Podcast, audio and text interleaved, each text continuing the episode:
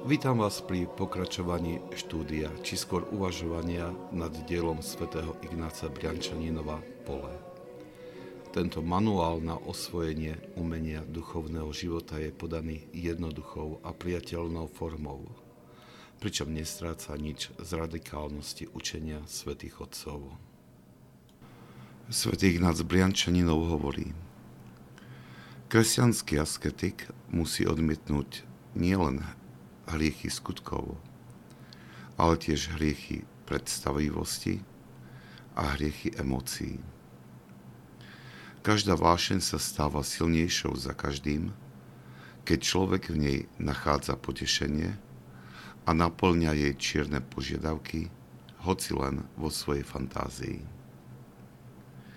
Vášeň, ktorá je prejavená v konkrétnom skutku alebo bola zasadená do duše, a pestovaná v toku mnohých rokov, stáva sa pánom človeka.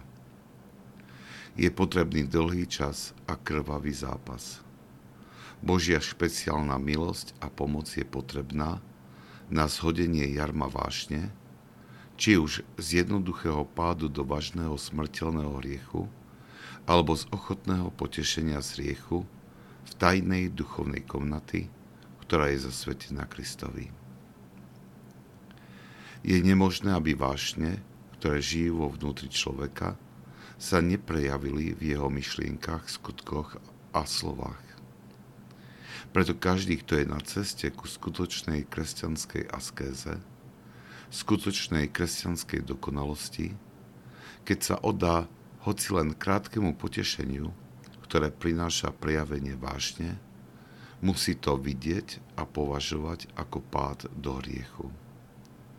Takéto pády sú okamžite liečené pokaním.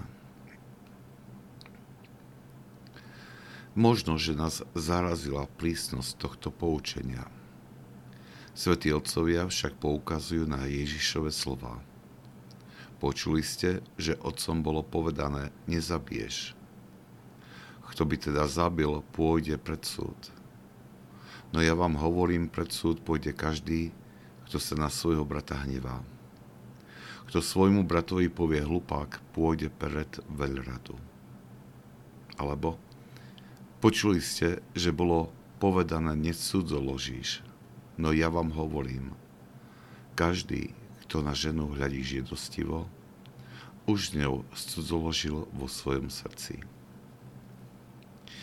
A nie len tieto slova z Evanília, ale aj ich osobná asketická skúsenosť nútila svätých Otcov nás upozorniť, že vnútorný stav srdca spôsobuje pád do hriechu. Opomínanie tejto skúsenosti môže spôsobiť, že po celý život budeme bezvýsledne bojovať proti hriechom tela, ktoré neustále vychádzajú zo silného koreňa prítomnej vášne, voči ktorej nebojujeme na úrovni srdca a mysle. Utni koreň, a listy uschnú. Ak sa vám tento podcast páčil, prosím, odporúčajte ho tým, ktorým môže duchovne poslúžiť. Požehnanie pánovo nech je na vás, s jeho milosťou a láskou, teraz i vždycky, i na veky vekov. Amen.